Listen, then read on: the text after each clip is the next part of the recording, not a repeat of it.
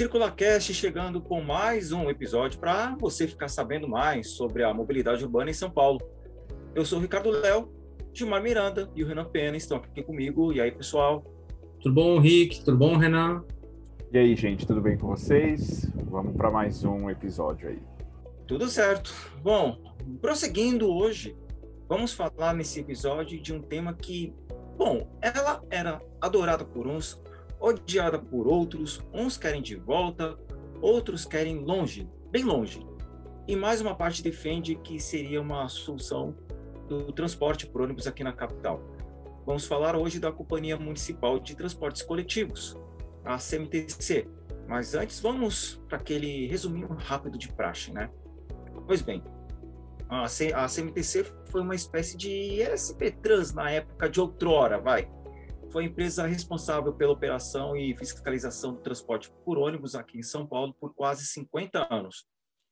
A prefeitura tinha um patrimônio responsável, responsável nessa parte, chamada São Paulo Tramway Light and Power Company Limited, e a CMTC chegou em 1946 através de um decreto-lei que criava uma empresa transportadora de serviços de transporte público municipal. Em 1947, a prefeitura transferiu esse patrimônio para a recém-criada CMTC, que começou a operar de fato em 1 de julho daquele ano. Assim, a CMTC implantou um sistema de trólebus vindos dos Estados Unidos e da Inglaterra e pôs em funcionamento a linha São Paulo-Aclimação.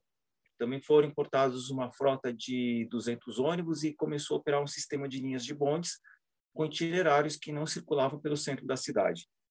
A CMTC também foi responsável pela fabricação do primeiro trólebus brasileiro e foi conhecida como uma das maiores empresas de ônibus municipais do mundo. Aí também teve a criação do Museu dos Transportes, a construção de terminais de transferência, com trólebus, operados pela CMTC, saindo desses terminais e vindo até o centro.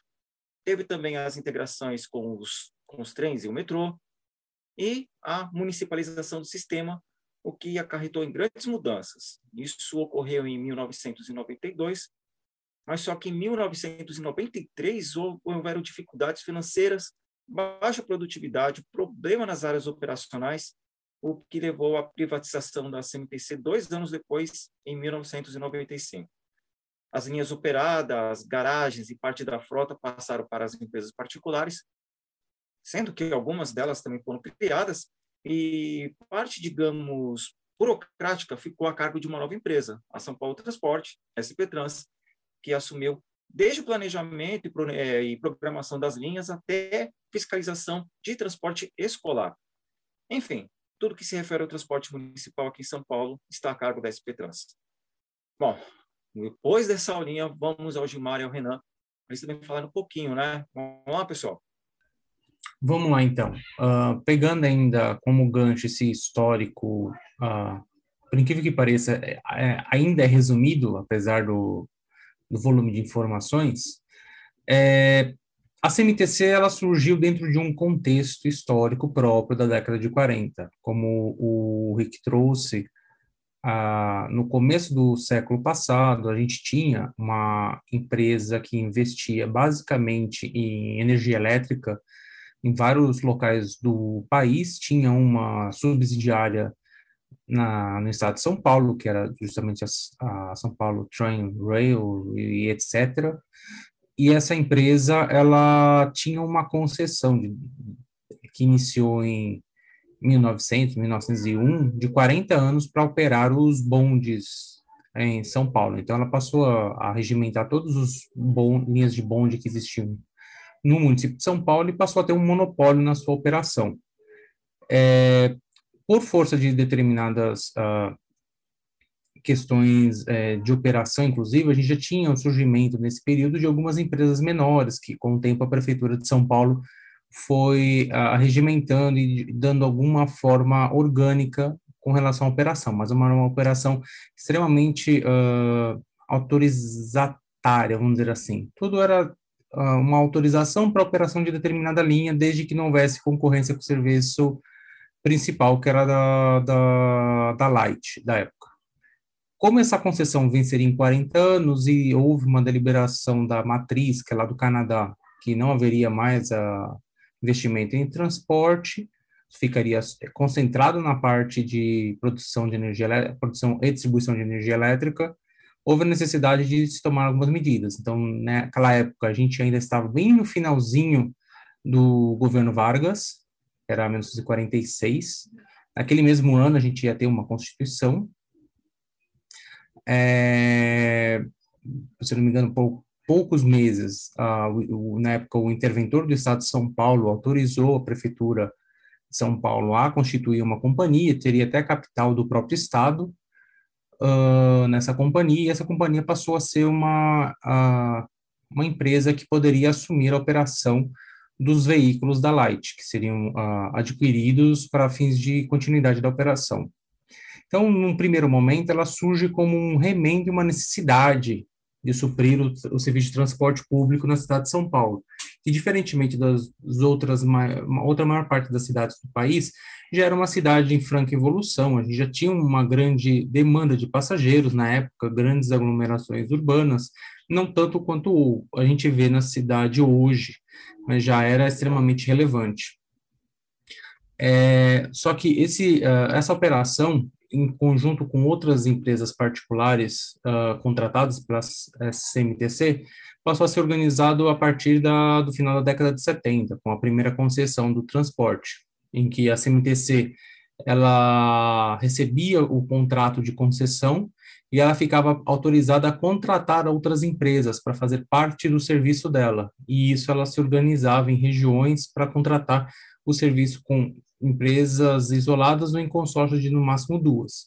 Aqui a gente já tem a primeira concentração dessas outras empresas, que é a exclusão de toda e qualquer outra empresa por meio de autorização. Então a gente tem a CMTC como a concessionária principal e as demais empresas como contratadas da CMTC para fins de para fins de operação de linhas e lote de linhas é, vinculadas a uma determinada região. Por isso que nessa época a gente passa a ter, inclusive, uma distinção muito clara de uma padronização de pintura com relação às empresas contratadas da CMTC, que passa a ter um padrão por região, enquanto a CMTC passa a ter um padrão conforme o gosto do prefeito conforme o prefeito, tem uma colorização própria dos seus veículos. É, esse modelo, quando chega no, na virada de, do, dos anos 80 para 90, nova Constituição, a gente passa a ter também uma estrutura uh, incipiente com relação a, a, ao que passou a se chamar de neoliberalismo, num primeiro momento, houve a confirmação, a, a, a renovação do, da modelagem até então uh, vigente, com uma concessão, mais uma vez, com a CMTC como contratada principal da prefeitura e contratos com outras operadoras. Nisso a gente teve, no, no começo da década de 90, a, opera, a concessão em 39 lotes. Na verdade, você tinha a CMTC como operadora principal e mais 39 lotes vinculados a, mais uma vez, linhas e, e conjunto de linhas distribuído entre diversas empresas. É, o, nesse momento que foi chamado de municipalização, era o governo Luiz Irundina, a gente estava bem no final do, desse governo, então um governo um pouco mais a, com alinhamento à esquerda. Em seguida, a gente teve a eleição do e assumiu o prefeito Paulo Maluf, ele já com uma, uma visão é, diametralmente oposta com relação à questão do capital e mais uh, um, um volume de, de críticas com relação à própria operação da CMTC na época, que era uma empresa gigantesca, que tinha um déficit muito grande com relação à frota e sua manutenção, é, houve por bem fazer com que a São Paulo, a CMTC na época, ela deixasse de operar. Com isso, houve uma nova licitação complementar à primeira, para que empresas novas assumissem a operação da CMTC. Não que houve a alienação ou a privatização propriamente dita, vamos dizer assim, que a empresa continua existindo, a CMTC e a São Paulo Transportes são a mesma companhia. A questão é que deixou de ser uma operadora de transporte para passar a ter uma função muito mais de gerenciamento e fiscalização daquilo que era realizado pelas operadoras. Então, ela deixou de operar, houve uma nova rodada de licitação em que a frota foi, de alguma forma, a, cedida no primeiro momento, depois substituída pela frota do particular, e as garagens que eram da CMTC foram locadas para os operadores. É, isso durou até o final do, do século XX, uh, né? E com isso os contratos, então, tanto os contratos da primeira onda, ainda na gestão Erundina, como na segunda onda, na gestão Paulo Maluf, foram se encerrando, e com esse, com esse encerramento passamos por um período de transição já na gest, no finalzinho da gestão Peter e início da gestão Marta, uma nova modelagem. E na gestão Marta foi consolidada uma modelagem que vigora até hoje, em que a São Paulo Transportes ela deixa de ser uma concessionária formalmente, porque até então na legislação havia essa previsão de uma concessão da, da SP Trans como sucessora da CMTC como concessionária, deixa de ser como uma, considerada uma concessionária e passa-se a fazer o, a licitação exclusivamente entre particulares.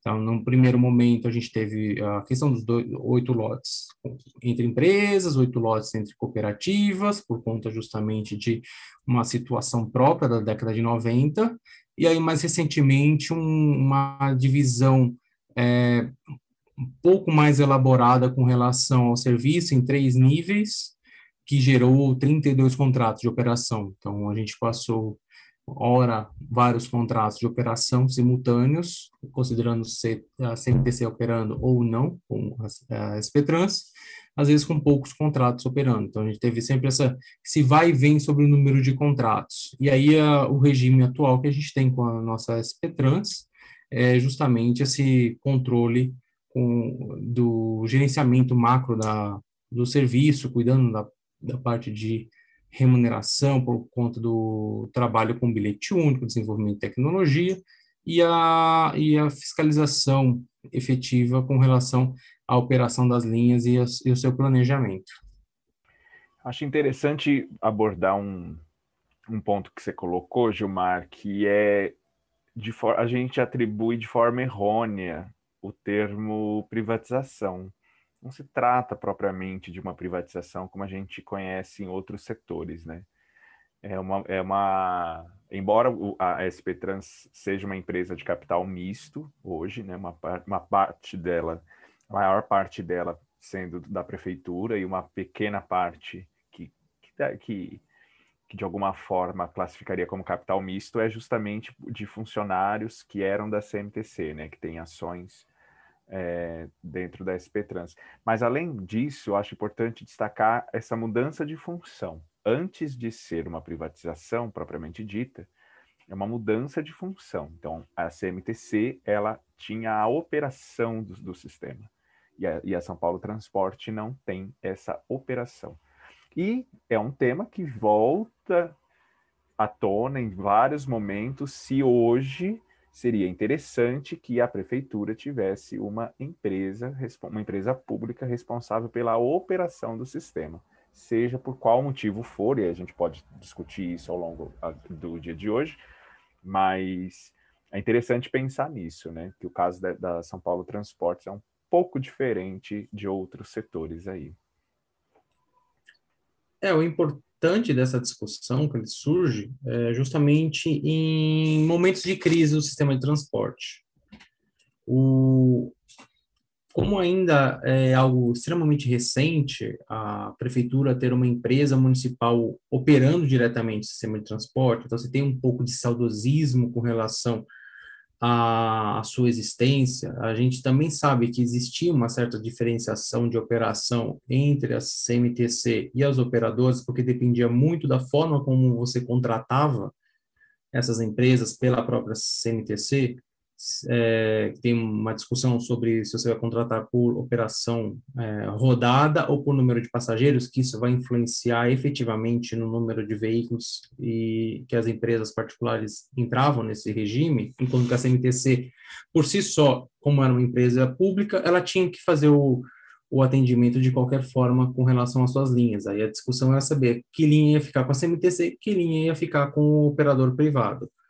É, mas essa discussão, a última vez que apareceu foi em função de problemas operacionais na área 4, que a gente teve uma, nessa nova, nessa nova modelagem, vamos dizer assim, de 2001 para cá, basicamente 2002, que é 2001, dezembro.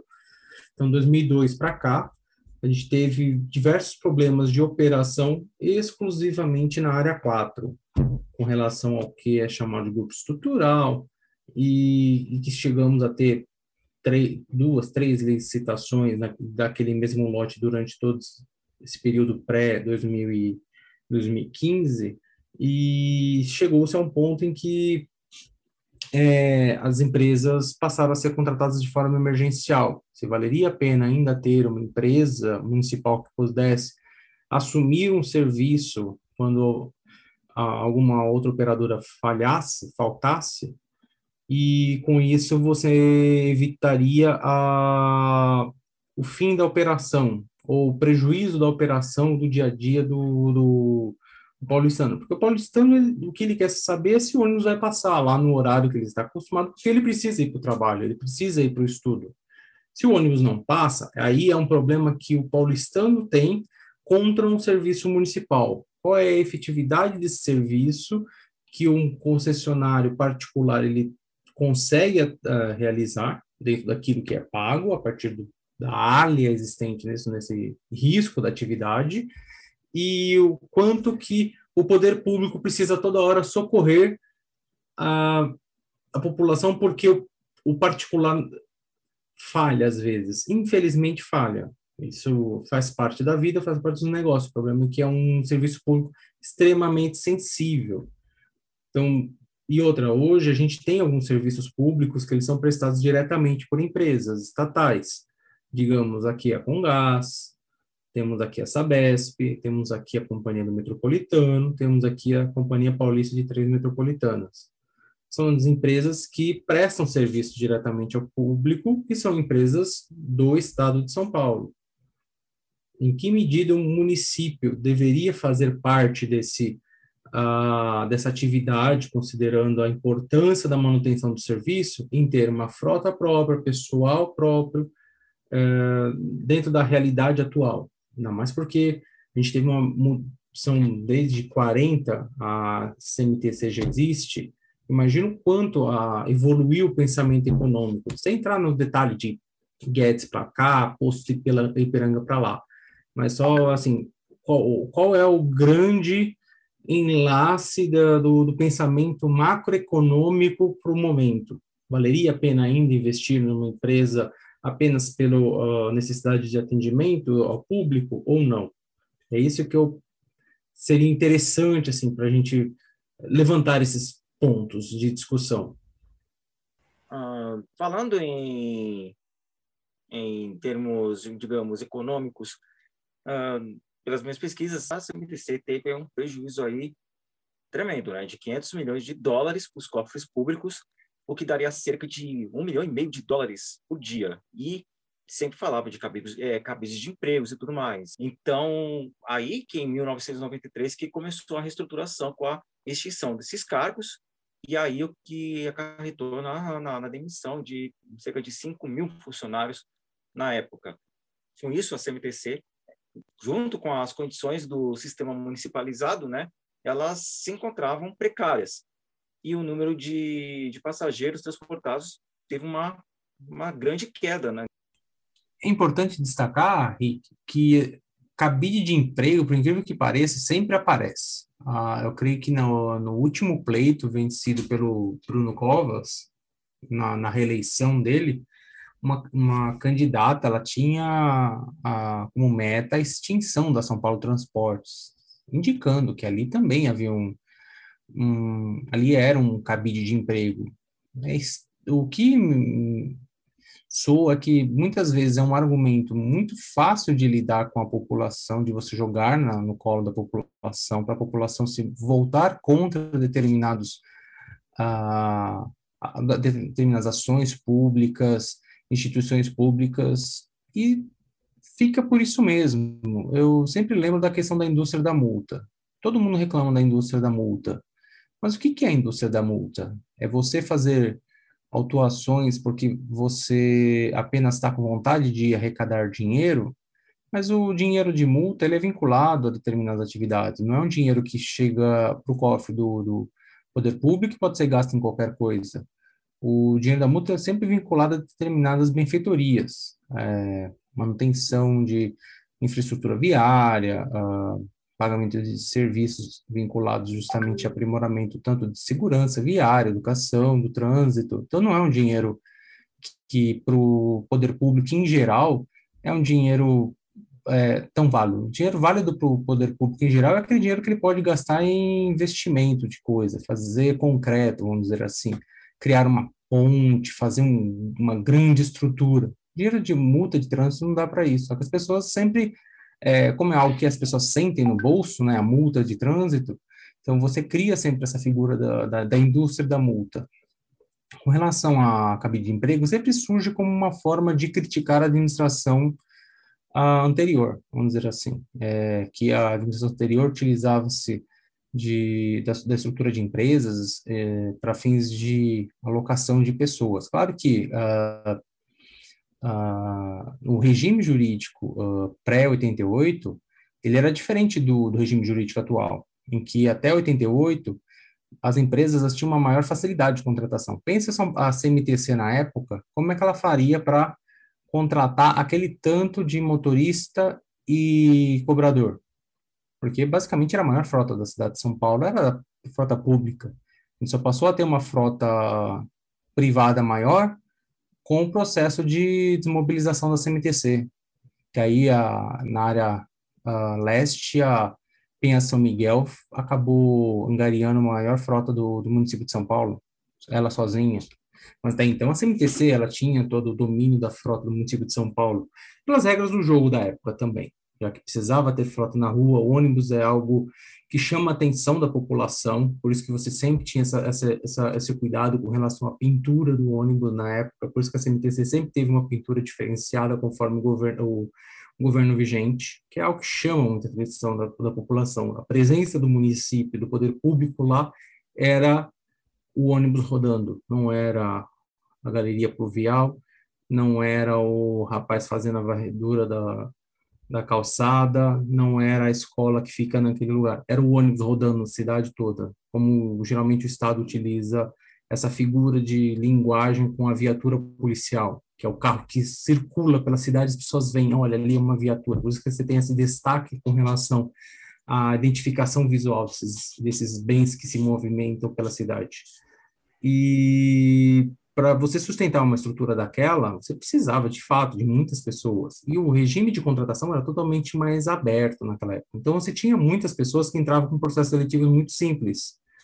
Claro que é difícil agora fazer o um levantamento específico, mas você consegue é, identificar que os processos, os processos seletivos eram mais simples porque as, as funções também eram simples. Você tinha uma facilidade de movimentação nas empresas, coisa que hoje, com um plano de carreira obrigatório, você nem consegue. Primeiro, você tem que passar em concurso público. Segundo, você tem uma vinculação ao plano de carreira. Então, você não consegue entrar cobrador de ônibus virar diretor de planejamento. Apesar que diretor, geralmente, você tem... Bom, supervisor vai, porque geralmente diretor ele tem uma... É, é conhecimento, uma, é conhecimento técnico, mais um, uma função comissionada, já que é gerência para cima, mas você não, não, conseguia pular de uma, de uma carreira para outra.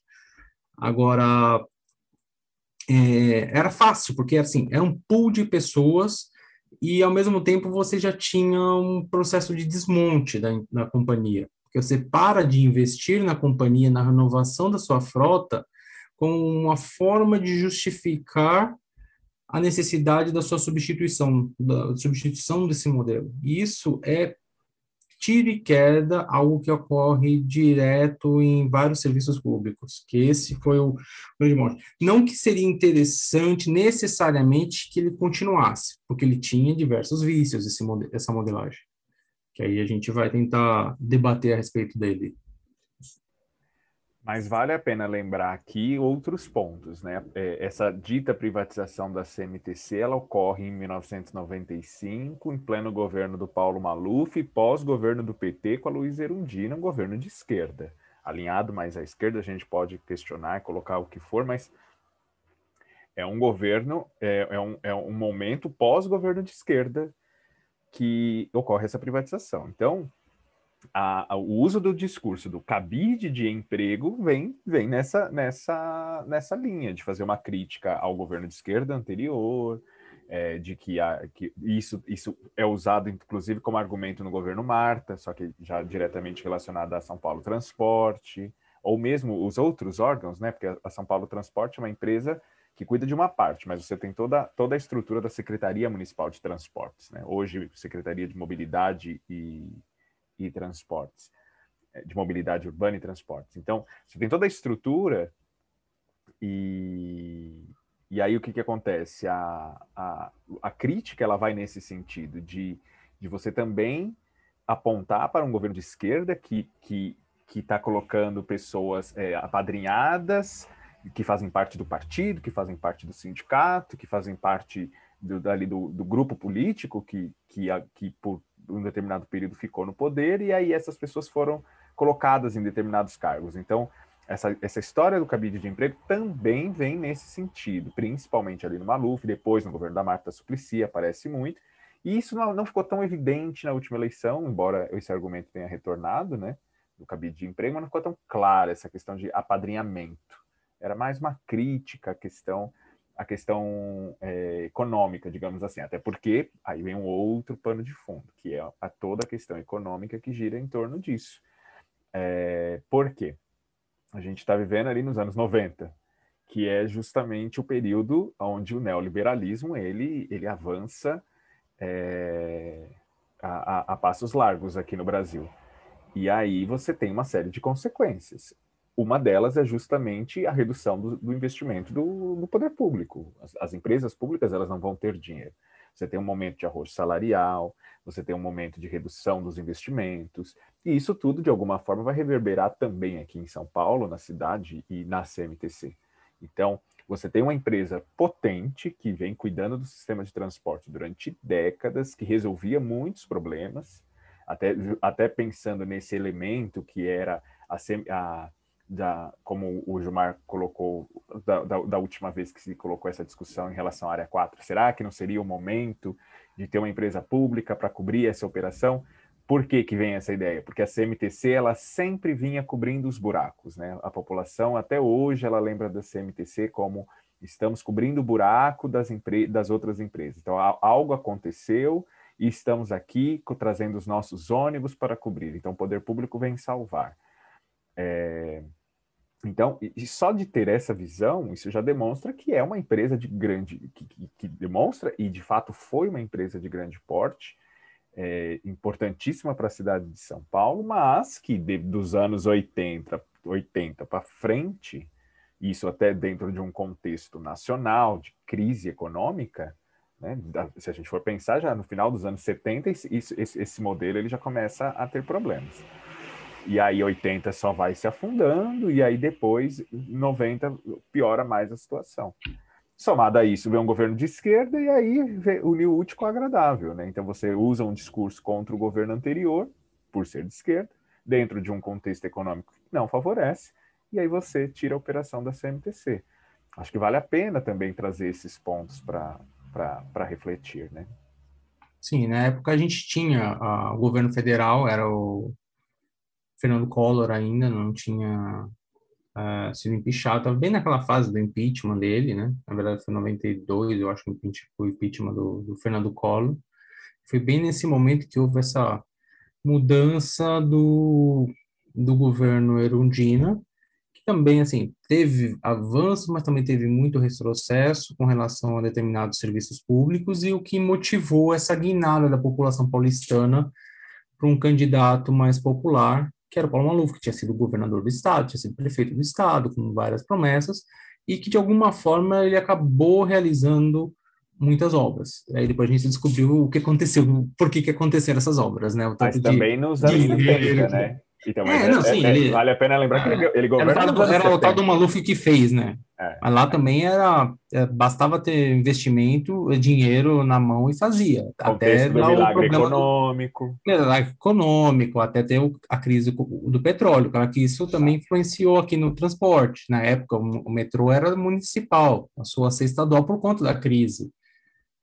Que o Estado precisou assumir o metrô nesse, nessa fase. Por isso que o planejamento ele sempre considerava o metrô como parte do, do, do sistema, era a CMTC e o metrô. Então, você tinha essa, essa, essa, essa mentalidade própria. E a ideia de você ter uma maior desregulamentação do Estado para facilitar o, a entrada de novos players, que é o termo da moda, né? Não tão da moda, faz um tempinho, mas é o player, não um novo é, empresário. É, isso alinhado a um crédito muito fácil na época. Eu lembro que no início da década de 90, com a abertura econômica brasileira, nessa no, nesse novo cenário mundial de fim da Guerra Fria, a gente teve um, muito dinheiro na rua. Isso até facilitou, inclusive, pessoas a comprarem veículos para fazer transporte por conta, justamente por conta dessa, dessa desestruturação da CMTC e a falta de atendimento por parte de determinados operadores, houve um incremento de nessas, nesses buracos, né, relembrando os idos de 1900 e alguma coisa, na época da Light, esses buracos começaram os particulares a fazerem, comprar carro, e esse começa a ter um problema de desregulamentação no município de São Paulo, né, que você passa a ter um sistema que era efetivamente contratado, concorrendo com um monte de gente que estava numa fase também de subemprego, com facilidade de crédito e pegava aí a indústria automobilística empurrando o carro de tudo quanto é lado, vindo carro de tudo quanto é canto do planeta para vir rodar na cidade de São Paulo. Então, a gente teve esse, eh, paralelamente a essa forma de desestruturação de uma empresa operadora municipal para empresas particulares operador, operando o sistema, é, essa movimentação de ex-funcionários ou outras pessoas de outros setores em enveredar caminho próprio, mantém é, dentro da área do, do, do, transporte. Claro, tem a exceção lá da CCTC, que foi um pool de ex-empregados da CMTC, que, que conseguiu um lote para operar. Mas tirando essa turma que estava dentro da, da lógica da concessão, você teve esse, esses pingados assim de operação até com carro particular, lembro dos, do, tanto de, de apreensão que a prefeitura fazia naquela época. E pensar co como que, por mais que esse contexto, aliás, entender como é que é esse contexto, tanto político quanto econômico, nacional e também internacional, de alguma forma reflete na, em, de, de forma positiva ou negativa na operação de transporte. Eu acho que isso, é, isso é muito, muito interessante da gente pensar, né? Porque às vezes as, as, pessoas elas olham a operação do ônibus. Ah, o ônibus não chegou. Ah, o ônibus não passou no horário. Ah, o ônibus é muito velho. Ah, o ônibus isso, o ônibus aquilo. Mas a gente não pode perder de vista que esse ônibus ele faz parte de um sistema, que esse sistema está dentro de um contexto mais amplo. Então, é igual, por exemplo, pensar nos dias de hoje. Para pensar o transporte, a gente não pode esquecer que estamos no meio de uma pandemia e que essa pandemia, de alguma forma, está é, afetando o sistema, seja pela diminuição de passageiros, é, é, redimensionamento da demanda, entre outras questões. Ali nos anos 90, a mesma coisa acontece, além de um, de um turbilhão de, de, de informações contrárias à CMTC, né, que foram plantadas. Então, ao mesmo tempo que você tem uma, uma parte da população que defende a, a, a estrutura da empresa, sejam porque eram ex-funcionários, é, ou mesmo pela visão que tinha da, dessa operação que sempre vinha para resolver os problemas, mas por outro lado você tinha uma campanha negativa extremamente forte que acabava afetando a, a, a, a empresa, né? E aí dentro desse contexto, a empresa não consegue se estruturar, a forte concorrência do, do, do sistema ao que a gente pode chamar de alternativo. Né? Na época a gente chamava de clandestino, que eram a, a, os lotações e o sistema bairro a bairro, que depois vai passar por algumas regulamentações e aí vai ser de alguma forma inserido dentro do sistema como transporte alternativo. mas é, é entender esse, esse contexto, perceber que a CMTC também, de alguma forma, foi vítima do que aconteceu nos anos 90, né? É, o, o, a questão que a gente chega é que a gente tem, ao mesmo tempo, uma, uma empresa que consegue é, suportar determinados ônus por ser uma empresa vinculada a uma atividade estatal, né, uma empresa de origem estatal, em que ela consegue cobrir rombos, assumir serviços que naturalmente são serviços é, individualmente deficitários ou problemáticos, em comparação com o particular, que ele tende a minimizar o seu prejuízo, buscando um equilíbrio melhor da, da sua relação contratual com o poder público, é, isso também faz com que você tenha uma discussão sobre o poder público está apto a ainda bancar isso, esse tipo de operação? Que esse é, sempre foi o, o X da questão na cidade de São Paulo. O quanto de subsídio a gente precisa bancar dos cofres públicos para manter o serviço, que é um serviço pago. A questão, claro, que a gente, é, sem entrar no mérito com relação à, à função social da tarifa pública, que isso é de fato relevante, o subsídio serve para isso, cobrir uma alta do, do serviço, quando o serviço, para ser remunerado, ele é, é um, não deixa de ser um serviço caro, porque ele tem muito mais, é, vamos dizer assim, custo, e o custo dele é extremamente volátil, ainda mais no, no mercado aberto, em que você tem preço de variação de, de combustível, de insumos, é, a questão do investimento no veículo, que quanto mais o poder público exige por conta de demanda da população, mais caro sai o veículo, então você começa a entrar numa bola de neve enorme com relação ao investimento, e que o poder público de per si, por mais que ele esteja no mercado, ele acaba estando travado muitas vezes em assumir esses compromissos.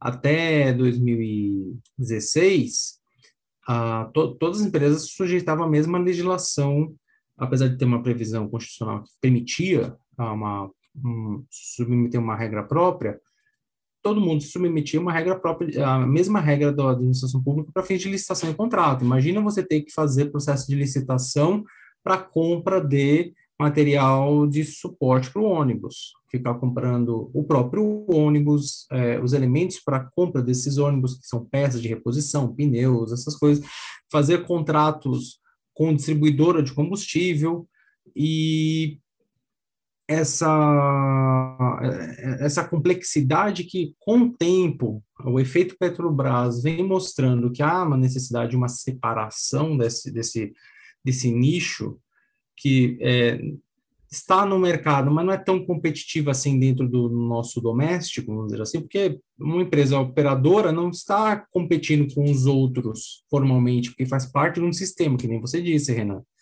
Estando no sistema, não tem competição. Você tem a colaboração. Cada um é remunerado por aquilo que executa, mas é uma colaboração. Diferente no Banco do Brasil, uma Caixa Econômica, da Caixa Econômica nem tanto, mas o Banco do Brasil, que ele está lá em competição com outros bancos. Lá, você tem, de fato, um distanciamento. É uma empresa do Estado, do, do estado brasileiro, está afastada da intervenção. A Caixa tem algumas funções mais sociais por conta de FGTS, alguns benefícios. É, então, ela tem ainda uma intervenção maior do poder público federal. E a gente consegue ver uma certa diferenciação entre as duas estruturas. Agora, quando você tem uma empresa municipal operando ônibus, você tem que considerar o volume de pessoal, porque você, por mais que você tenha a, o ônibus circulando, vamos considerar o ônibus tradicional, com motorista e cobrador, você precisa, dentro de uma tabela, pelo menos do, dois pares de funcionários. Além disso, você tem que ter o substituto dele. E, uh, sendo uma empresa estatal, a fiscalização é muito forte sobre determinados vícios que a gente sabe que ocorre, especialmente hora extra.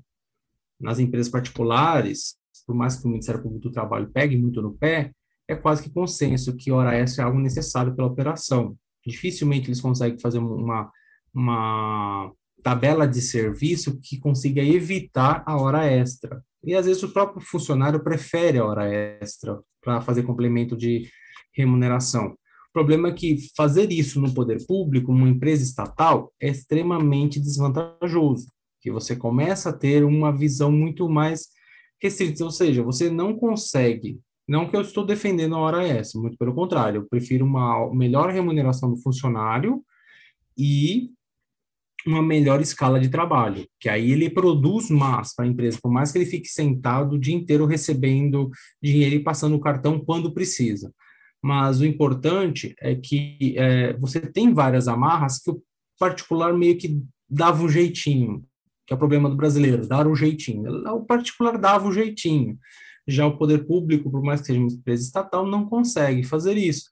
Então, você começa a ter determinadas travas e algumas condutas de, especialmente envelhecimento da população, falta de dinheiro para cobrir essa operação, melhor uh, buscar, por conta dessa operação mais cara do serviço, do poder público, porque depende de licitação, difícil de negociar com o particular, e o particular consegue negociar alguns, alguns uh, elementos de suporte para a sua operação com muito mais facilidade. Então, houve sim por bem, uh, naquele momento, essa solução. O que gera para hoje de maior crítica é quando há uma crise.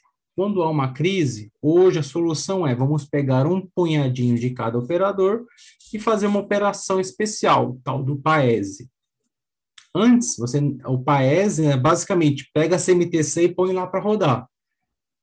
Dificilmente você via algum carro fora das empresas tradicionais é, operando em PAESE. Agora não, você não tem mais essa frota. E quando surge essa dúvida, justamente você tem uma pessoa mais saudosista pelo, pelo auxílio que o poder público dá, já que você já está pagando caro pelo serviço, mas é um pagamento, em tese, justificável, sem entrar no mérito do, do, do cálculo, mas em tese justificável. Só que você tem essa, essa questão de, pô, aquela empresa não está bem das pernas, ela precisa sair. Uma coisa que uh, você tirar uma empresa e de repente você não ter à disposição 100 carros, uma frota de, por mais que seja 14 mil, mas são 100 carros que atendem uma população considerável na cidade de São Paulo. Onde você vai arranjar esses 100 carros? Outra coisa, quando você tinha a CMTC, quando precisava substituir, é, você se livrava da empresa, colocava ônibus da CMTC rodando. É, sem a CMTC, a São Paulo Transporte passou por bastante problema, especialmente no final da década de 90, com as intervenções, que precisava ter gente da São Paulo Transporte na garagem de terceiro, tomando conta do pessoal e da remuneração para fazer com que a operação acontecesse. Imagine a pessoa do uma pessoa que é muitas vezes concursada, antiga de casa da São Paulo Transporte, tendo que no futuro responder porque alguma verba trabalhista deixou de ser paga, sendo que a empresa anterior não pagava nada, e naquela, naquele período geralmente consegue pagar tudo, mesmo que fica no negativo. Né? Então, assim, a gente vê que o ter uma empresa e não ter uma empresa é muito um vai e vem. Até você falou sobre intervenção, eu lembro, é, há, há um tempinho, só um tempinho atrás, só uns anos, né, que Foi ontem. empresas, elas elas sofreram intervenção, né? Eu lembro que teve teve a aviação Brasília que era ela tinha o antigo lote 23, ela sofreu intervenção da, da, da CMTC e todas as linhas mais tardiamente foram encampadas pela CMTC e parte de, de, de outras linhas foram encampadas pela, pela aviação Santo Estevão e também a aviação Zona Sul, ou seja, isso lá no final dos anos 90, começo do é, final dos anos 80, começo do, do, dos anos 90, que essas empresas sofriam intervenção, então a CMTC tinha que ali, né, dar uma dar uma bela de uma ajuda. E essa ajuda também, sempre quando tinha alguma empresa que entrava em greve, estava ali a CMTC para poder, né, assumir a bucha, né? Eu já assim, eu vi várias empresas, sabe, entrando em greve e a, CMTC pondo carros para rodar em algumas linhas que as mais importantes, vai, digamos, se tinha uma empresa, linhas mais rentáveis, ela botava o carro ali para rodar, mas só que com intervalos altíssimos. Também, ao longo da história também da, da, da, da, da CMTC, ela assumiu todos os riscos possíveis até chegar ao seu fim. Por exemplo, o, o, o trólebus também, que né, nos dias de hoje não lembram nem a época de ouro, que, que era na época de outrora, vamos dizer assim, o, o gás natural, que também, por enquanto, a gente não, tem, não, não se vê mais nenhum ônibus a gás circulando, circulando por aí, e o custo do, do, do transporte do passageiro sempre acabava sendo pago pela CMTC. Então, além disso, tinha vários erros, é, abuso de máquina pública, é, os historiadores e né, funcionários da empresa também sempre diziam que sempre que acontecia alguma coisa na, na, na parte municipal, a CMTC era a primeira a ser procurada e socorrer. Então, uh, todo, todo esse conjunto da, da, da, da, obra fez com que as finanças já não estavam correspondendo, né? o caixa não estava batendo, a conta não estava fechando. Então, aí tinha o esforço de, do, do, dos outros funcionários, tinha ali a, a, a frota né, que capengando ainda, tinha que é, mostrar bom serviço e já não era mais como era antes, né? Que o óleo da CMPC era, era dos anos 50 até os anos 1980. A partir daí já começou a declinar, já começou a cair feio e é um, esse início também foi um tempo muito curto e arriscado para a prefeitura também tentar salvar a CMTC. Então, além de, de, de sanar as finanças, tinha que renovar a frota também, que já não estava, que também já não estava dando muito certo. Então foi aí que já sabemos qual é o final da história, né? É, mas é, é, vale, vale de ressaltar novamente, né? Não era interesse da prefeitura da época, do governo da época, em salvar a CMTC. Né? Isso é um fato. Existiam formas que, eh, que você poderia sanar essas dívidas, você poderia modernizar a, a gestão, de, a gestão de pessoal, você teria condições de, de melhorar a estrutura se fosse interesse, interesse daquele governo. Não era. Não era. É, se me permite, Renan? Sim. É, é, importante com relação a isso é, o quanto o funcionalismo da CMTC era relevante para a fixação da remuneração dos empregados na época. E você acabar com a CMTC significa que você tira o centro de poder na mão de um grupo de uh, uh, motoristas e dissipa isso em várias empresas. Então, você não tem um, um grupo de empregados de uma mesma empresa que acabavam uh, influenciando na, na, fixação dos preços, que acabam influenciando o preço de outras empresas de transporte, não só as que operavam na cidade de São Paulo.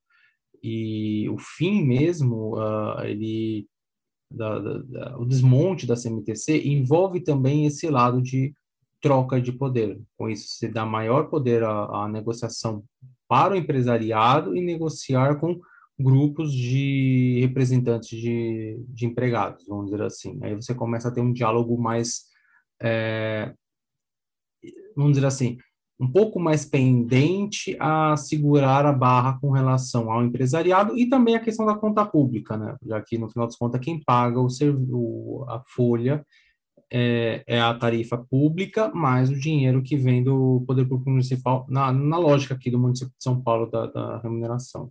Obrigado pela parte. Além disso, tem uma questão dos sindicatos, né? Você, de você, se você deixar a força dentro de um grupo de pessoas, da, CMTC, você fortalece o sindicato que representa esse grupo de pessoas. E, e também era um certo receio. Os, os, os, funcionários da CMTC eles eram muito, muito bem é, politizados, digamos assim. Né? Eles têm uma, uma força política muito importante, porque eles sabiam exatamente a função da empresa. Se você conversar com todos os ex-funcionários da CMTC, tanto aqueles que saíram não, ali do, dos anos 90 para do fim da CMTC e, e essa transição para SP Trans, uma grande parcela saiu fora. Você percebe isso na fala dessas pessoas, mas você também percebe isso na fala de quem ficou. Embora essas pessoas que ficaram tenham se adequado a uma nova estrutura, a uma nova situação, até por questão de interesse pessoal, porque ou você se adequa ou você cai fora, que é assim que funciona que é a forma de contratação da SP Trans, embora não seja um concurso público de uma empresa estatal, ela, você tem um processo seletivo que lhe confere alguma, algumas questões para a empresa, né? De se precisar que o funcionário vá embora, ele vai embora. Então, embora seja difícil isso acontecer, bem difícil, mas existe essa possibilidade. É... E aí, pensando nisso, né, é, entender também a CMTC como, como uma força política, uma força de inovação, uma força de, de pesquisa, né? Muita coisa veio por conta da CMTC. Então, a CMT, o poder público, através da, da, da CMTC, trouxe inovações para o transporte, inovações na gestão do transporte, na forma do como fazer, como você acabou de citar, várias outras cidades se inspiravam na CMTC. No, no, no, modelo de como gerir este sistema de transporte de, de, de, de tal porte. É, e aí, por exemplo, é, a introdução de novos combustíveis, a introdução da, de novas tecnologias em relação ao, ao, ao sistema de trólebus, é, a discussão sobre questão tarifária. Então, tem uma série de, de pontos que a gente pode poderia pensar, e aí acredito que o Gilmar também possa contribuir nessa, nessa discussão, de como que a CMTC ela, ela, ela era responsável por também inovar, né? E aí fica também a, essa crítica, né? Então, uma empresa que inovava por um lado, mas ao mesmo tempo era o cabide de emprego e, e, e, e pouco tempo depois acaba, né? Então, é algo a, a gente considerar aí. É, o ponto que a gente tinha é que se você tinha uma política pública voltada a, determinada inovação, era mais fácil você introduzi-la dentro de uma empresa estatal, para tentar, a partir disso, influenciar o particular. Uh, o ponto é que no, no transporte coletivo, uh, a gente teve dois, dois grandes avanços com relação, especialmente a, a poluentes, que foi o trólebus, que foi o grande sucesso da, da CMTC, com o desenvolvimento da compra de veículos do estrangeiro e depois o desenvolvimento de veículos próprios para operação na cidade de São Paulo, a partir de uma origem, como o Rick trouxe da, da, da linha da aclimação João Mendes, uh, como sucessor imediato do bonde elétrico da Light, e aí o desenvolvimento dessa rede de trólebus, que foi um momento da década de 80, em decorrência também daquela crise econômica que a gente até falou, né, Renan, uh, em função do, a crise dos hidrocarbonetos, vamos chamar assim, em que... Crise do petróleo, que é mais conhecida. Tá. Dos energéticos, diria seu Madruga, né? Dos energéticos. O, a crise dos energéticos é, influenciou diretamente a, na busca do pró-álcool e pro... É, não lembro se chegar a ter tentativa, deve ter tido alguma tentativa de ônibus álcool, mas não deve ter ido muito para frente mas a gente teve muito forte a questão do trólebus na época, tanto que isso foi até abraçado assim de um jeito pela pelo metrô, quando ele estava na implantação do corredor ABD, no ressurgimento da MTU e operação pelo metrô do corredor ABD antes da concessão da Metra, como uma solução de transporte, alguns, sendo modelo inclusive em outros locais pelo Brasil a modelagem. Até hoje, como tem operação de trólebus, a São Paulo Transporte auxilia bastante a operadora com relação à inovação do, da tecnologia do trólebus, já que hoje em dia já vem se tornando uma tecnologia de pouca atratividade, não vou dizer que é obsoleta, ela é de pouca atratividade hoje para o mercado.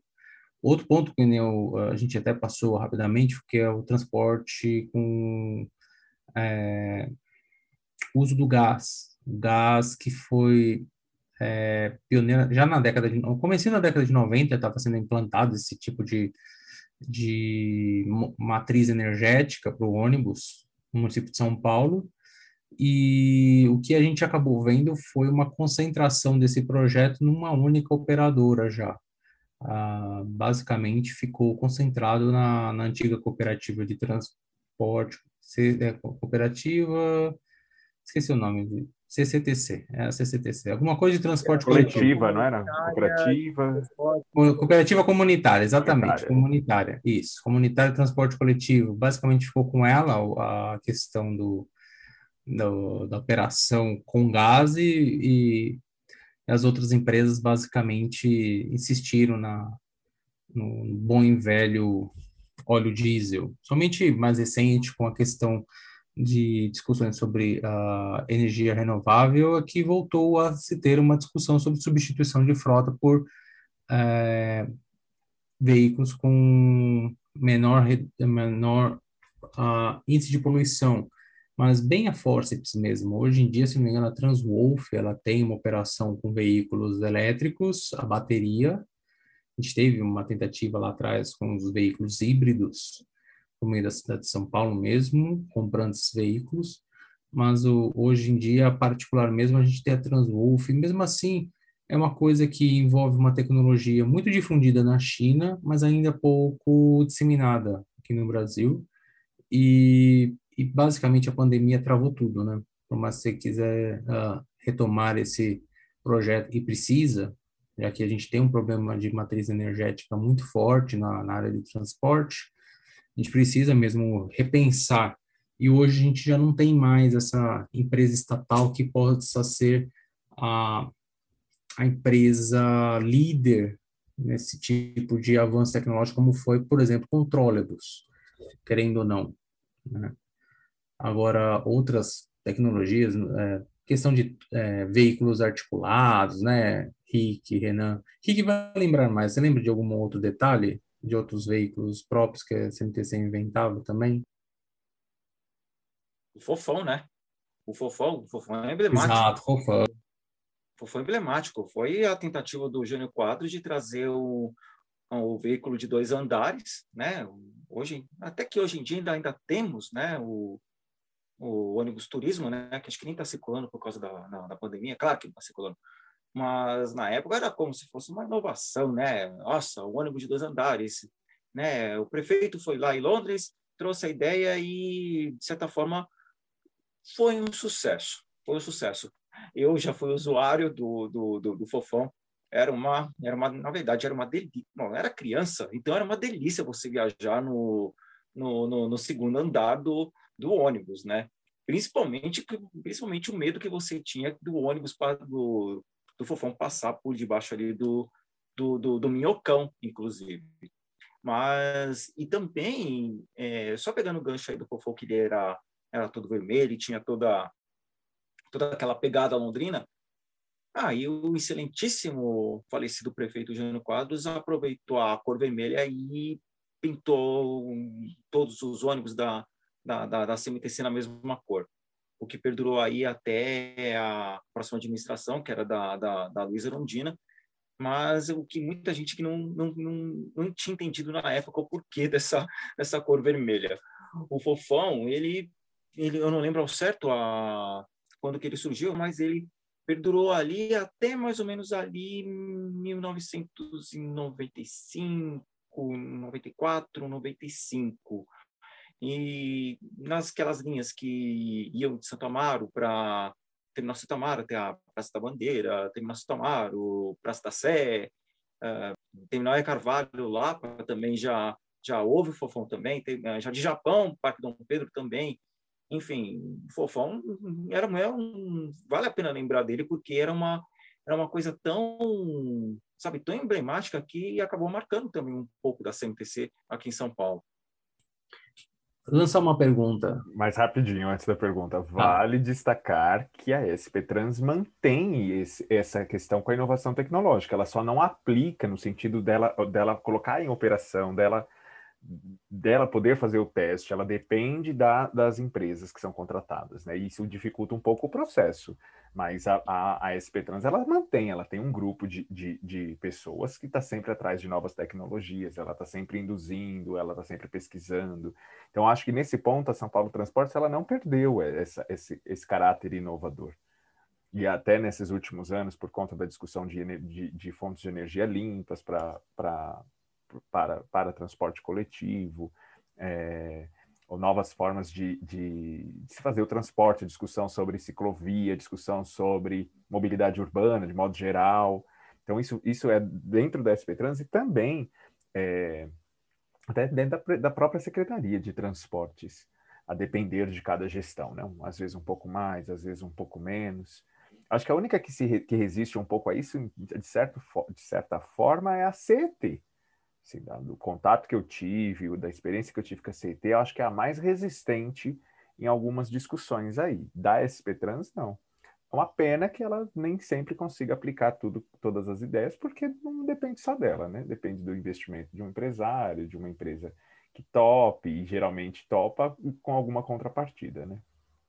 É, uma contrapartida geralmente uma maior remuneração, né? Você tem um maior custo, enquanto você tinha, uh, como a CMTC operando, a possibilidade de você aplicar na prática aquele estudo tecnológico de inovação que você desenvolvia na sua garagem, é, com o fim da operação de ônibus, você, você encontra esse, essa trava. Como você vai desenvolver um projeto piloto seu se para isso você precisa de alguém que banque financeiramente é, esse projeto, por mais que você tenha que aí negociar é, uma remuneração própria para um custo maior, caso você não consiga é, alinhar esse projeto ao custo de rotina. Então, você acaba tendo hoje, o que, que é implementado mesmo pela São Paulo Transportes, são custos de rotina. Toda a inovação de rotina que a São Paulo Transportes consegue, de alguma forma, contribuir para os contratos, ela até consegue tratar isso com as operadoras. Agora, uma inovação um pouco mais, uh, vamos dizer assim, de maior investimento, se não for uh, por uma determinação do poder público como um todo, não só São Paulo Transporte, já que agora não é São Paulo Transporte que contrata, é a prefeitura, e não haver, não haver essa uh, determinação de tomada de decisão, ainda que você precise de fato um equilíbrio econômico financeiro desses contratos, você não consegue ter uma inovação uh, em tão pouco tempo como a gente tinha antigamente. É, é, o, é, o, é o detalhe que hoje a gente tem. Às vezes a gente tem a questão do lobby de não tratar dessa forma porque você tem um custo maior. Lembrando que lobby não é necessariamente algo ruim, é a defesa de um interesse. Pode ser que esse interesse seja, inclusive, legítimo. A questão é que eles geralmente olham a, a essa inovação e o custo daquele, de toda aquela cadeia produtiva. Ah, só para vocês terem uma ideia, a questão do, do, do, ônibus elétrico, como ele tem um custo por conta do, do, da, da recarga das baterias, você precisa de alguma forma compensar a rede elétrica para você ter uma diminuição do valor que você vai pagar pelo quilowatt consumido. Então, você precisa ter um, em algum lugar uma estrutura para produzir energia e jogar essa energia na rede. Então, você ganha crédito de, de energia para compensar com a, com a com que aquilo que a empresa vai lá consumir na hora que encosta o ônibus na tomada. Então, você precisa ter todo essa esse caminho para você ter algo mais viável. Há um tempo atrás eu vi um projeto é, estrangeiro também que era a ideia de se aproveitar a é, esses locais, é, tipo, tipo uh, Paz da Sabesp, para fazer a, a, vamos dizer assim, a limpeza da água, para voltar ela a ser consumível. Você tem determinados resíduos que são retirados da água pelos processos químicos que são uh, adotados nesse, nesse regime. Então, queriam utilizar a energia uh, produzida, que é o gás emitido desses, de, de, dessa produção e do, e do resultado desse, desse, desse, de, dessa, dessa química utilizada para abastecer ônibus movidos a gás. Então, é uma tentativa de você criar um, um, um, um, um nicho de, de negócio em que você tem uma cadeia bem concatenada de produção e consumo para fazer funcionar. É, a dificuldade, só que assim, cada solução tem uma dificuldade. E você trazer uma companhia estatal para fazer isso hoje, é, primeiro você tem um investimento muito alto, porque você precisaria do, contratar pessoal, precisaria contratar veículos para suprir uma demanda. E, ao mesmo tempo, você teria que pensar, vale a pena o Estado, no caso o município, gastar recursos nisso, tirando a, a situação Covid. Vamos supor numa situação, eh, como eu diria, condições naturais de temperatura e pressão. Se a gente tivesse numa situação dessa, valeria a pena insistir na retomada do projeto? Não necessariamente São Paulo Transporte, é essa a pergunta que eu faço. Vamos supor, uh, num um futuro de uma nova concessão, sem considerar as emergenciais, porque na emergência sempre surge a ideia de criar uma nova empresa. Valeria a pena para o poder público ter pelo menos uma empresa a assumir uma parte do serviço? Valeria ter uma empresa ser a dominante do serviço? Ou, considerando a nossa visão de hoje, é preferível manter um distanciamento da operação, fazer uma fiscalização da operação, mas contar com a operação exclusiva dos particulares. O que vocês acham? Dentro do contexto atual, eu continuo achando que o modelo atual é o ideal, manter um distanciamento em relação à operação, porém, levando em conta que a, o que a SP Trans pensa não é somente dentro do município de São Paulo ela acaba assumindo demandas da região metropolitana. Então, entre você ter uma empresa estatal que cuide de parte da operação, como era no modelo da SMTC, e, e, não, e numa outra possibilidade, você é, turbinar São Paulo Transporte, para que ela se torne uma espécie de uma agência metropolitana que cuide de muito mais coisas e pense a região metropolitana como um todo e não de forma fragmentada, uma parte São Paulo Transporte, uma parte metrô, uma parte MTU e uma parte CPTM, essa coisa, acho que pensar de forma é, é, de uma forma única a região metropolitana, eu acho que te, a gente teria muito mais ganhos. Não vejo muito sentido de ter uma empresa estatal agora. Talvez você é, prevendo uma frota reserva em cada garagem, ou que essa, essa frota reserva fique numa outra garagem, da, da própria prefeitura, e aí a, a, empresa tem que deixar essa frota reserva, eu acho que já, já seria o suficiente para resolver esse, esse, tipo de problema que acontecia antes. Ah, é bem complexo isso, sabe? Porque uh, vamos pegar o modelo atual. Então aí o que o que seria mais, o que valeria mais a pena, vamos dizer assim, você manter, é, você ter um, uh, você manter o é, do jeito que está, ou você criar uma empresa pública de, de, de transportes, assumindo parte de algumas linhas e você tendo custo aí para operação, com frota e, e tudo mais, e ainda tendo que subsidiar as empresas particulares. É uma, eu penso que vai dar, é, demanda muito trabalho, demanda muita coisa para para você criar uma, uma, empresa pública, até depois que que essas mudanças aí, né, que sabe lá quando vão vão começar a vingar, né? Se é que elas vão vingar ainda esse ano, acontecer. Então, fica fica a dúvida, né? Será que valeria, será que com com, com é, subsídio e tudo mais que, né, uma coisa que é caminha aí para uma coisa tão interminável, né? Valeria a pena criar uma, uma, uma frota, uma empresa pública com frota, operadores e tudo mais? Porque aí também não é, não é só isso também tem que ter garagens, funcionários, manutenção, ah, fiscalização e por aí vai.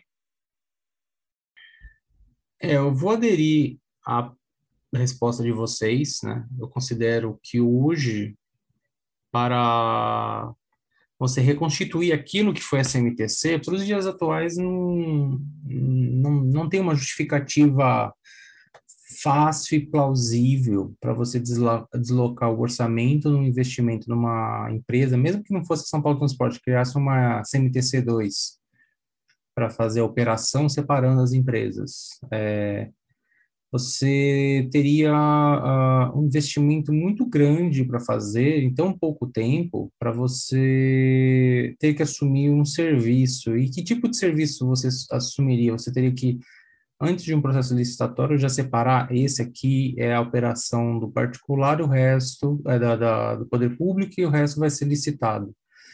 E você tem, conforme, assim, hoje a gente tem uma, uma, uma rede um pouco mais complexa em três níveis. Que tipo de investimento você vai ter no nível mais uh, estruturante, um nível mais local, um nível intermediário, e, e, essa empresa ela não vai ter o condão de fazer a, a cobertura que nem a antiga CMTC fazia. Porque ela vai ter uma especialidade, por mais que você invista, ou você investe em várias frentes numa mesma empresa e você corre o risco de ter de novo uma grande empresa operadora que acaba assumindo uh, operações uh, às vezes até deficitárias, ou então você concentra num determinado negócio e aí os outros os outros níveis de serviço ficariam na, na mesma situação. Então assim, não é uma criação de uma empresa própria para operação que vai solucionar eventuais problemas. Eu creio que é, tem uma vantagem você ter vários operadores, que é você possibilitar que a, na crise de um, você faz com que outros supram parte do serviço. Não vai ser o melhor dos mundos, mas pelo menos você tem a tentativa de atendimento do mínimo necessário para aquela região. Claro que todas as regiões perdendo um pouco. O, mas eu, eu vejo que mesmo na visão neoliberal atual, vigente, mesmo considerando a necessidade da continuidade do serviço, é, não encontro uma justificativa política, no sentido de pólice, de, de ver a cidade como esse, esse, ente orgânico que precisa estar em movimento o tempo todo, em justificar a criação dessa dessa nova CMTC. Eu vejo que a modelagem, por mais que ela não seja a melhor de todas, tem os vícios que ela tem ainda e carrega um pouco desses vícios de anos e anos de miscigenação entre operação e fiscalização, é, ela acaba sendo uma situação melhor para o momento econômico pós-88 do que a, a interferência direta no, na operação. Eu acho que, por mais que tenho saudade, porque eu vivia a CMTC, apesar de é, ter pouco contato com veículos a diesel, meu contato maior sempre foi com veículos trólebus, então eu também tenho um pouco de ranço por conta de alguns problemas operacionais com trólebus, mas é, eu tenho ainda essa, esse lado saudosista da, da CMTC, mas eu vejo que as empresas de alguma forma, se você faz o comprometimento de operação no, no, sistema de São Paulo, você tem um pacto firmado. E nesse pacto, eu creio que você consegue, de alguma forma, exigir que a, que a qualidade seja cumprida, por mais que você tenha ainda a questão de subsídio e tudo. É, vale lembrar também que, no ponto de vista da população em geral, tem alguns que vão que, que uma, uma, uma, uma nova empresa pública seria a solução de todos os problemas. Mas só que tem uma coisa, os tempos mudaram. Então, teria é um, é uma coisa muito, é uma situação muito delicada também é pedir uma volta de uma empresa pública para operar parte da, da, da, das minhas municipais aqui em São Paulo. É, pessoal, é um, é um assunto amplo. Esse é assunto dá, dá um certo pano para manga aí. Talvez a gente até possa fazer um, um outro um outro episódio sobre sobre a CMTC, mas vamos às considerações finais. A CMTC há de se reconhecer que foi uma empresa extremamente importante para o contexto da cidade de São Paulo, uma uma forma de identidade paulistana por muito tempo, desde a década de 40 até a década de 80. É, ao mesmo tempo que ela cresceu demais, ela acumulou problemas demais, alguns de forma proposital, outros de forma uh, institucional. É, também, uh, dentro da lógica que a gente tem no, na, nos últimos 30 anos uh, de mercado, era, era uma missão quase que impossível manter essa estrutura, por mais que você teve essa, essa mudança de governança, de alinhamento político, do final dos anos 80 para o início dos 90 e depois você vai ter um, um alinhamento por outro lado já no início dos anos 2000, é, a gente dificilmente vai ver uma, uma, uma lógica própria de mercado que poderia ainda dar substância à estruturação de uma empresa operadora, sendo uma empresa operadora municipal do porte que a CMTC tinha. Porque era uma empresa gigantesca que atrairia muitos problemas para os dias de hoje por conta justamente do, do volume de demandas uh, pessoal, uh, de, ações judiciais, você teria um, um, um mar de, de problemas que eles não se sustentariam a ponto de comprometer o sistema. Eu acho que o fato de você ter investido mais em operadores privados de forma mais segmentada, eu, e eu creio que no, a década de 90 foi um, um no primeiro momento, uh, já na, na segunda leva, consegue ter essa disseminação de empresas e agora recentemente com um maior número de contratos também consegue ter uma maior distribuição desse poder operador, vamos dizer assim, uh, de uma forma um pouco mais satisfatória, que é uma crítica que eu faço ao modelo imediatamente lançado em, em 2002, que aí você concentrou demais a operação em poucos operadores à época. Mas eu acho que você consegue ter uma, uma visão dessa ideia de uma agência extra-operação, mas controlando de, uh, o, o dia a dia do, do serviço de uma forma muito mais competente nos dias atuais, com uma estrutura mais enxuta, mas mais uh, regulativa e interventiva. Então, acho que é uma modelagem que veio para ficar, querendo ou não, especialmente para os saudosistas, mas que faz parte, não se justificando hoje a reestruturação de uma nova PJ para cuidar disso. Concordo com o Gilmar em, em, reconhecer a importância da CMTC historicamente para a cidade de São Paulo. Acho que ela fica na história e é o lugar exatamente que ela deve ocupar nos dias atuais, na história. É, acho que a São Paulo Transporte cumpre seu papel, acho que de forma bastante, bastante adequada.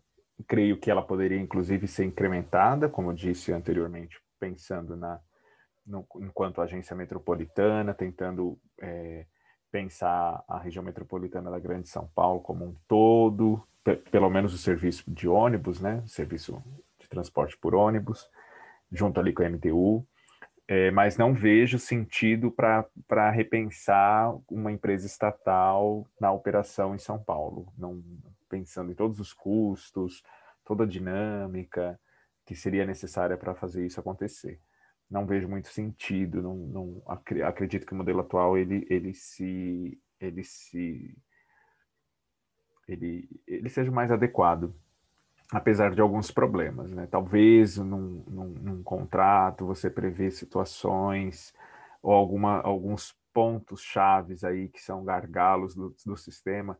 Alguns foram corrigidos de 2002 para cá, agora nessa, nessa licitação de 2015 barra outros anos aí que a coisa meio que deu uma arrastada, mas eu acredito que seja o, o ideal para os dias atuais.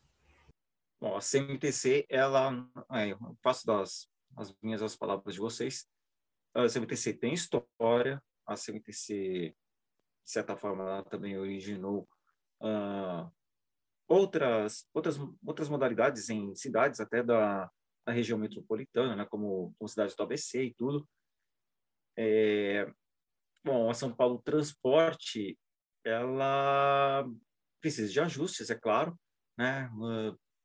Como eu falei anteriormente, todo sonha com a volta da CMTC, mas é uma coisa, bom, é uma coisa impossível. Eu sei que muitos vão malhar aqui, mas é uma coisa impossível. E, bom, voltando à CMTC, ela, ela fez história, trouxe, trouxe tecnologias, trouxe inovações à época, é, mas calhou aí, né, na, na, na, na falta de, de, de, investimentos e talvez talvez tenha sido a privatização tenha sido a, a melhor solução.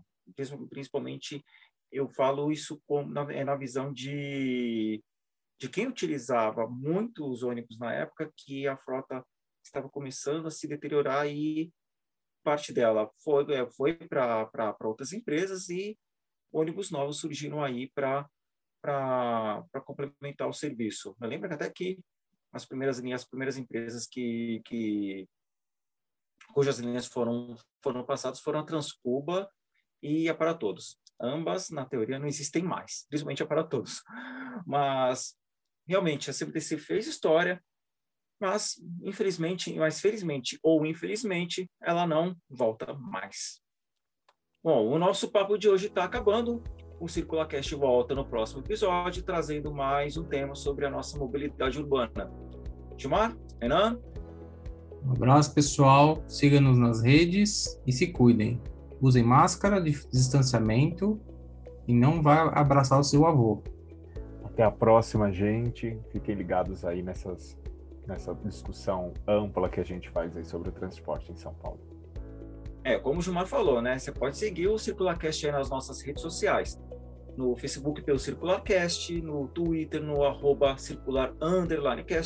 e no Instagram no arroba circularcast.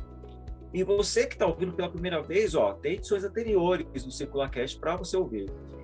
Valeu você por ter acompanhado e a gente se encontra no próximo episódio. Até lá então!